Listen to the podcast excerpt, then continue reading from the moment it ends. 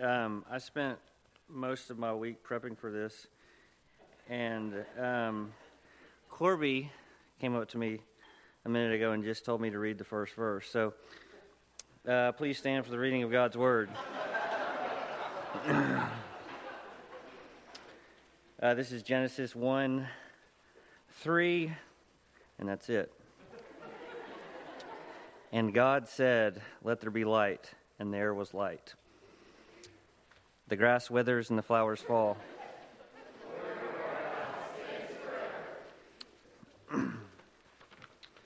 uh, the New Testament reading is from Mark 10 46 through 52. Then they came to Jericho as Jesus and his disciples, together with a large crowd, were leaving the city. A blind man, Bartimaeus, which means son of Timaeus, was sitting by the roadside begging. When he heard that it was Jesus of Nazareth, he began to shout, Jesus, son of David, have mercy on me. Many rebuked him and told him to be quiet, but he shouted all the more, Son of David, have mercy on me. Jesus stopped and said, Call him. So they called to the blind man, Cheer up, on your feet, he's calling you. Throwing his cloak aside, he jumped to his feet and came to Jesus. What do you want me to do for you? Jesus asked him. The blind man said, Rabbi, I want to see. Go, said Jesus. Your faith has healed you. Immediately he received his sight and followed Jesus along the road. The gospel of our Lord.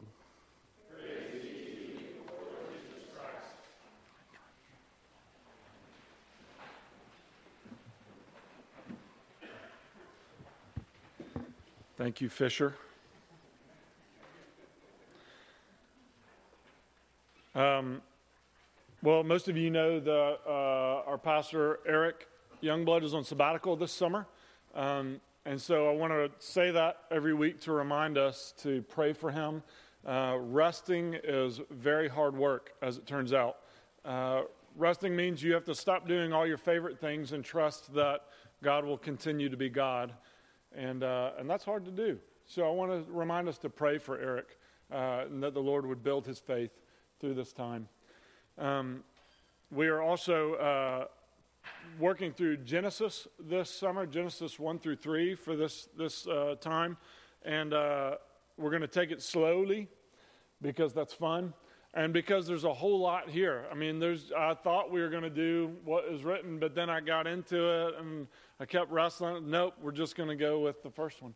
So, um, so there's a, there's a lot to, uh, to walk through and a lot of fun and, uh, and important things in these very foundational chapters of our scripture.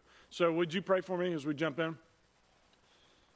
Father, we are really glad to be in your word today, glad that you spoke us into being and, uh, and declared over us that we are, uh, we are good. We pray that you would. Um, repair our, uh, our ability to receive your delight in us, even as we listen to you speak to us today. We pray these things in your name, Jesus. Amen. Mm. So it's Mother's Day, which is fun. And because you had these babies and whatnot and raised them and, and went through all that difficulty, you get breakfast in bed, which is compensation. I hope that it was good enough. Uh, does anybody, like in Mother's Day, you're sitting in the bed, here come the kids. Do you see your mom, kids, do this? No, no, no. Stop, stop, stop, stop, stop. No, no, no, no. Does that happen? No. It doesn't. You know when that happens? Happy birthday.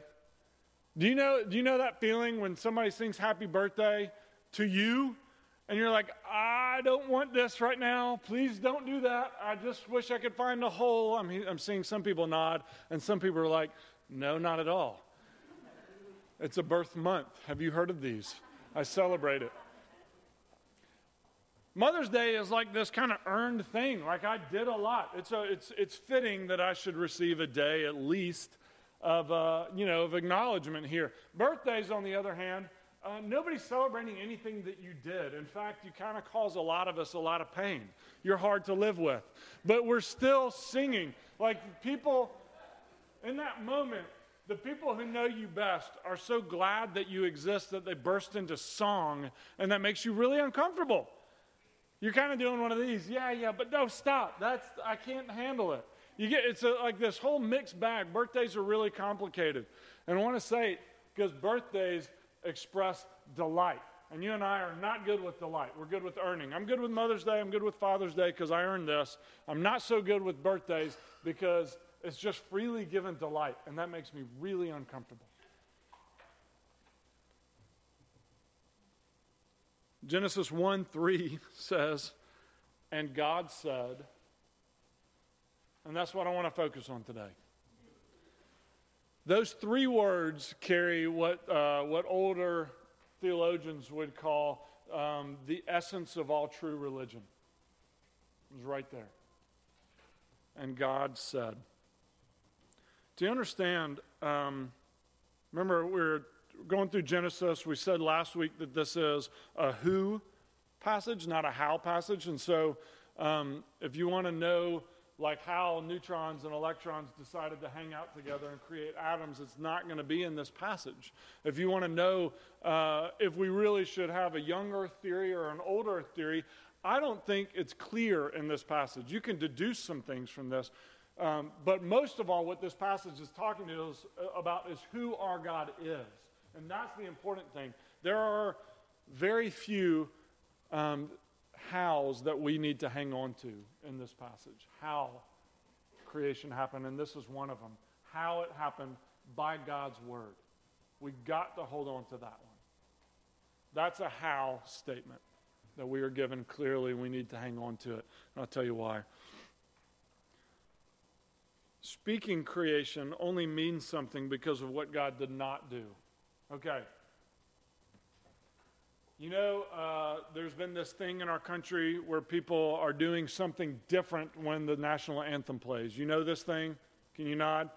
Yeah. Why does that stand out? Why has it gotten any attention at all?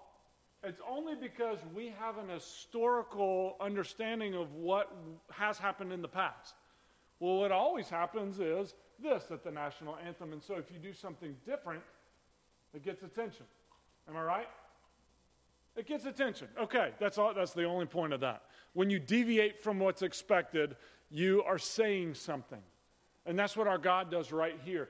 Last week I said that the, the first couple verses are uh, in the beginning, God created the heavens and the earth, and the earth was formless and void, um, and, uh, and, darkness was over the face of the deep, and the, and the, uh, the Spirit was hovering over the waters. Remember that part? And I said that if you're an ancient person, you know, thousands of years ago, reading this, this passage, what you would have actually heard ringing in your ears is the final countdown.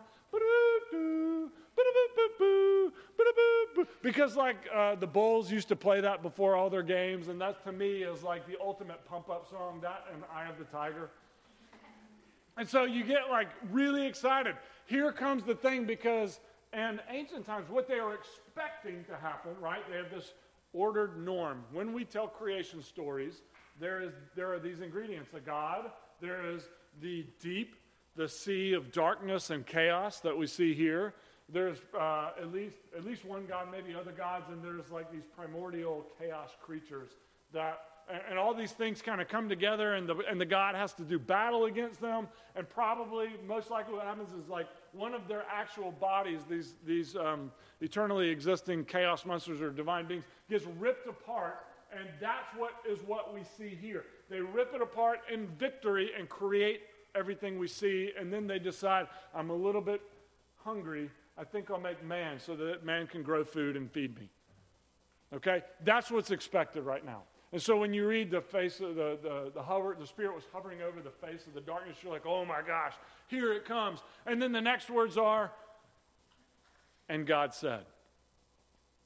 This is wholly different than what was expected. It's completely a left turn. That's why it's been said that this is the kernel of all true religion. It's a kernel of everything true, every right and good way to relate to God. Where is, where's the battle? This monster, the chaos monster, doesn't even show up until day four. And then he's just called one of the sea creatures that God rules over and has created. He created the sea monster. The monster wasn't coexisting with God and then they had to battle. None of that. Our God created that monster. Okay? It's, it's all telling us who this God is. And this is what is so important that our God created in freedom. Because he speaks creation into being, he is free. Bruce Waltke says creation by word preserves the distinction of creator and creation. Creation is not an emanation from God, but it is a product of his will. All right. So remember how I said we got to ask every once in a while those mind boggling questions? Where did it all come from? You just have to, sometimes you just got to kind of ponder those things. Where did it all come from?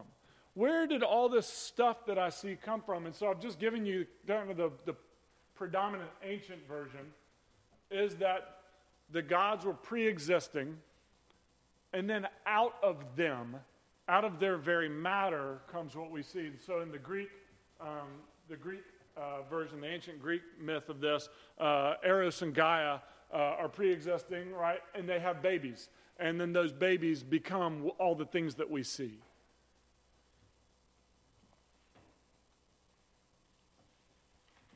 But if that's the story that God told right here, then it would mean that, that, we're, that we're kind of an afterthought. That creation is, is a bit of an afterthought. It's something that happened after. What do I do with this dead monster body kind of thing?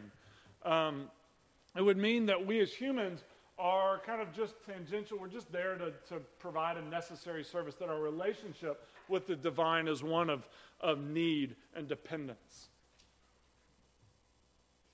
It would mean that all the things that really matter are happening in the lives of the gods. It's kind of like being a kid.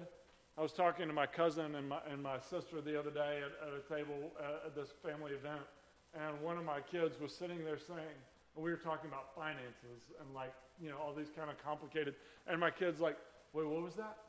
Hold it, Dad. What was that happen?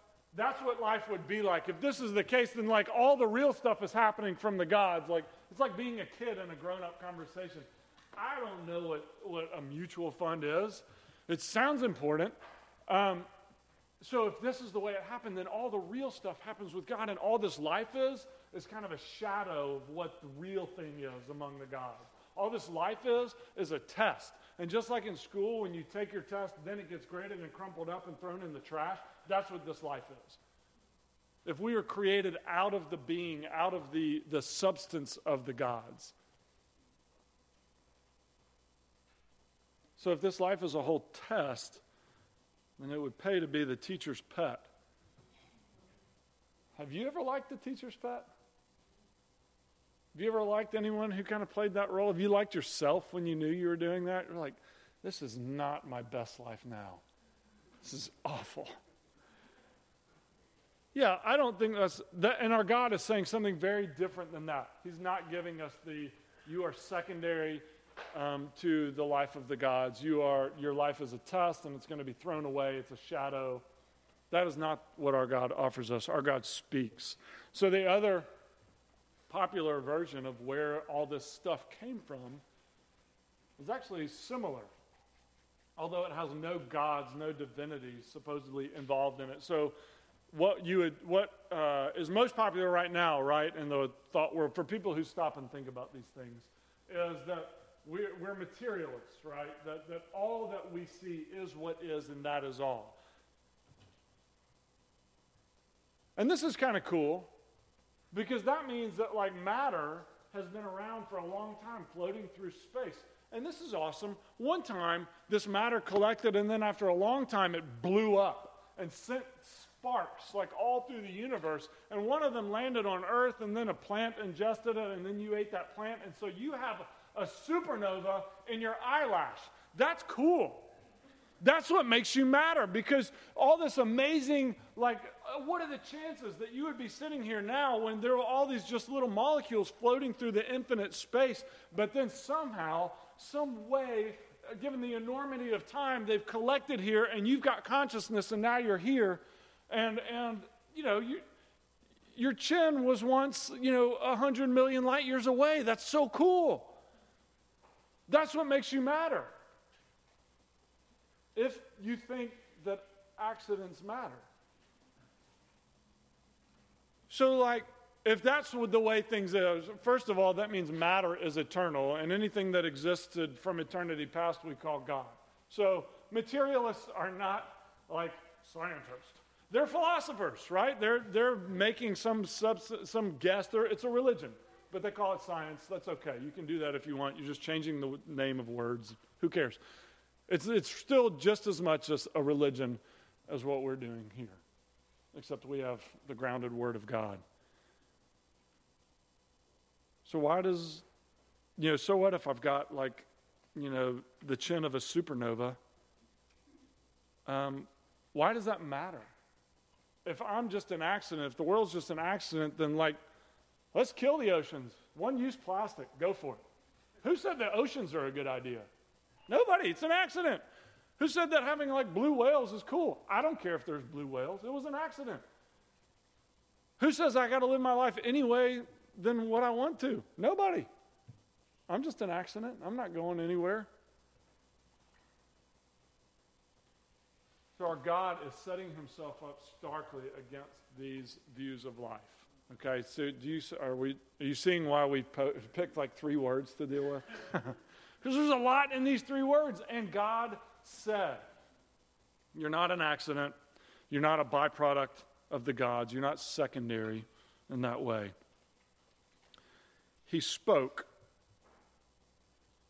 he spoke it into being. So he's above and outside of his creation. It didn't come from his body. His matter did not make creation. He is separate from his creation. He's not tied to his creation in dependency. He doesn't need anything from us, like we said in our affirmation of faith. So get this this is why it matters. He spoke and he created you on purpose. This is why it matters. He did it on purpose, he did it out of his own will. He did it in delight. In delight, he created. He said that his creation is good. He assessed it and said, I like this. Delight is structured into the very fabric of existence what delight is part of what it means to be here, to be alive. Where did we come from? We came from delight. You know that scene in What About Bob? When he's eating? Oh, mmm, oh my, oh, it's so good. Oh, mmm, mmm. Best part. He picks up the corn. Um, um, oh, no, oh, oh, Faye. Oh, is this corn hand shucked? Oh, best line. Bill Murray, classic. And then, of course, uh, you know, the, the main character uh, can't stand. Would you please be quiet, Bob? He can't stand delight. He doesn't like it.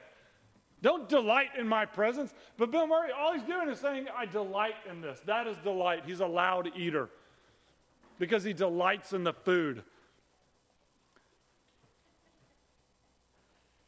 he would have the same reaction to the birthday song. Oh, yeah, yeah, birthday. All right, mm, come on.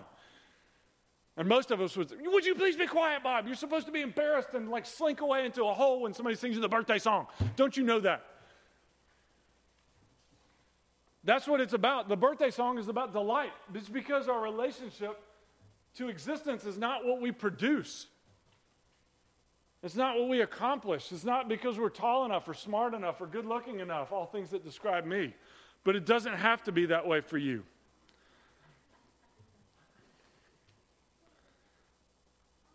Elohim, the God of the universe, thought you up and he created you by the power of his word on purpose, and he is glad. He's glad. And he invites you to receive his delight in you like opening a present from your favorite grandparent. Oh, yeah. He gives it to you.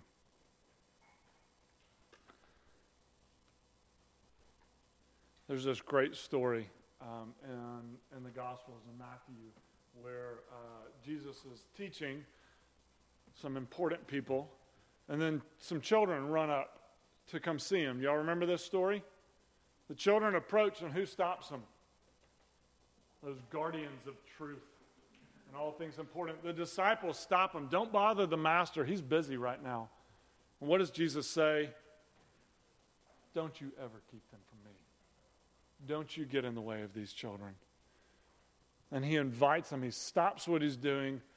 What's real is not going on in the world of the gods or the world of the adults. He stops what he's doing with those adults and he looks at the kids and he invites them to him and he blesses them. And get this the God who spoke matter into being laid his hands on those children.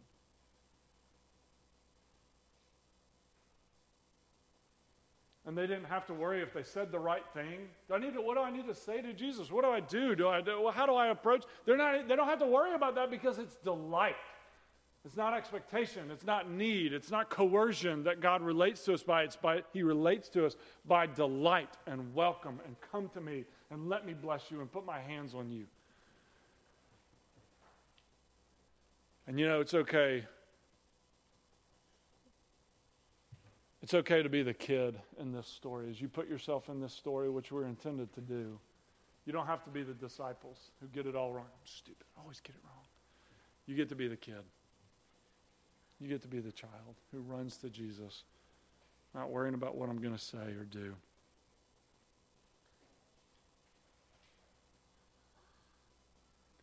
God relates to us primarily through delight. He spoke us into being on purpose, and he's glad. He's glad. Secondly, and very briefly, he spoke, and that's also important because it's not, it wasn't an emanation from him, it's not part of him. He's separate from his creation. He spoke, Ed Clowney says this when God speaks, it is an oath because his word is immutable, it's unchangeable, and it's sure. Implicit in his speaking, hidden in his speaking of order, is his maintaining of order by his faithfulness. So, God, by the very act of speaking, can't undo what he just did. He just made order, he made a place fit for life, he declared it good, and he can't undo any of that because he's God and because he can't cross himself. You know the four most awkward words in the human language are? Want to be best friends? Do you, do you want to be best friends with me? Well, goodness gracious, I, I got to think about that one. I mean, how do you respond to that? Do you know why? Because in the speaking, there's an oath, right? In the saying it out loud, there's all these expectations. As soon as you say yes, you're taking an oath to be best friends.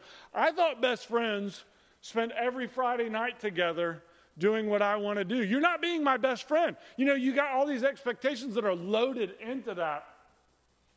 And so you don't want to jump into that too quickly, right? That's kind of like, that's a big time commitment. But God turns to you and me and He says, I'm creating you out of delight, out of happiness. I'm so happy that you're being. And do you want to be best friends? Do you want to open this gift called delight that I'm giving to you? Because I will always keep up my end of that bargain. He takes the vulnerable spot, He puts Himself out there, and He offers Himself to you.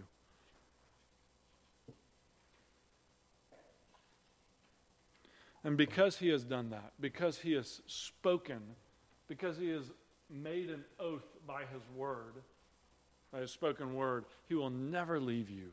He will never leave your life to slide back into chaos and disorder. He will never abandon you.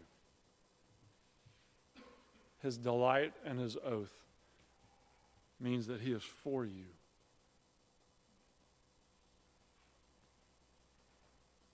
He chose to create, and he tied himself to his creation. He bound them. Tighter than an old lady walking down a scary alley with her life savings in her purse. You're not going anywhere. He has tied you to himself.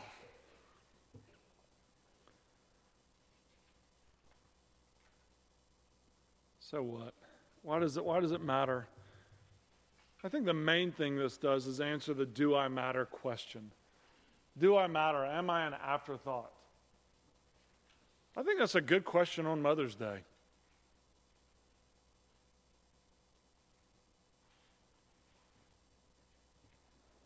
Do I matter if I'm not a great mother?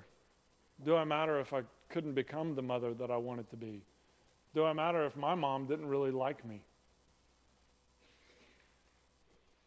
Do I matter just because of what my mom says? Our moms are uh, answer that question for us pretty pretty distinctly. But our God says, before all that, rewind. Take it back. I created you on purpose, out of delight, and I'm happy that I did it. That's the do. it. That's the answer to do I matter. Now you get to take the risk to delight in others, right? If you're always asking the question, Do I matter? then you're always focused on yourself. But if that question is answered and God delights in you, you get the chance to delight in others, to be genuinely glad with them and for them, and that they are.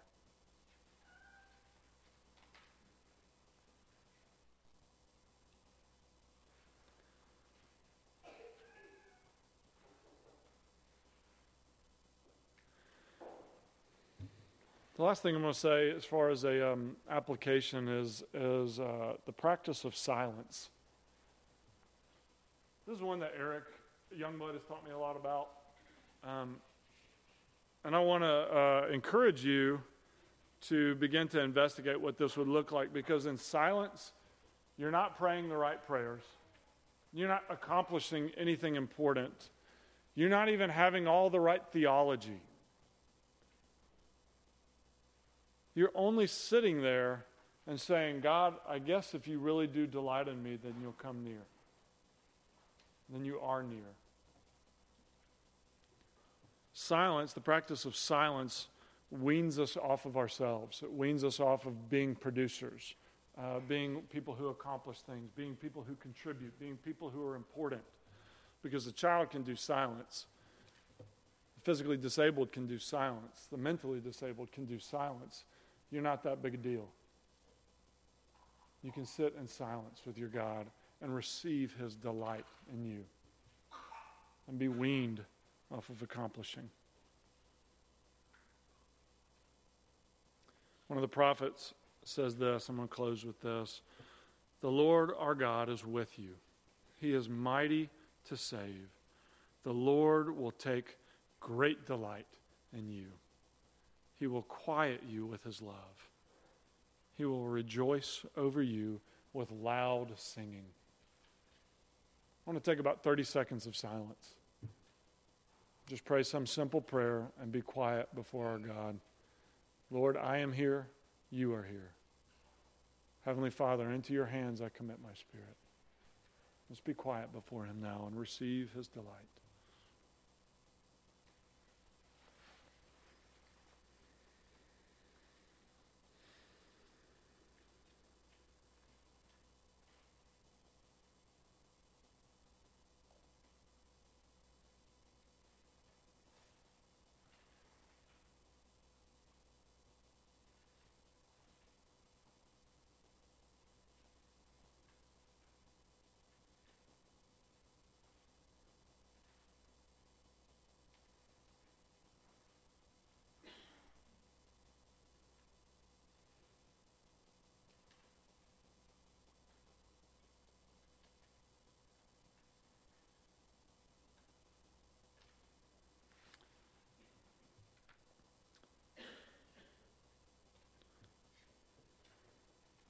Theologian has said God's movement towards creation is unceasing generosity. The response of creation is extended doxology. Let's worship Him now in response.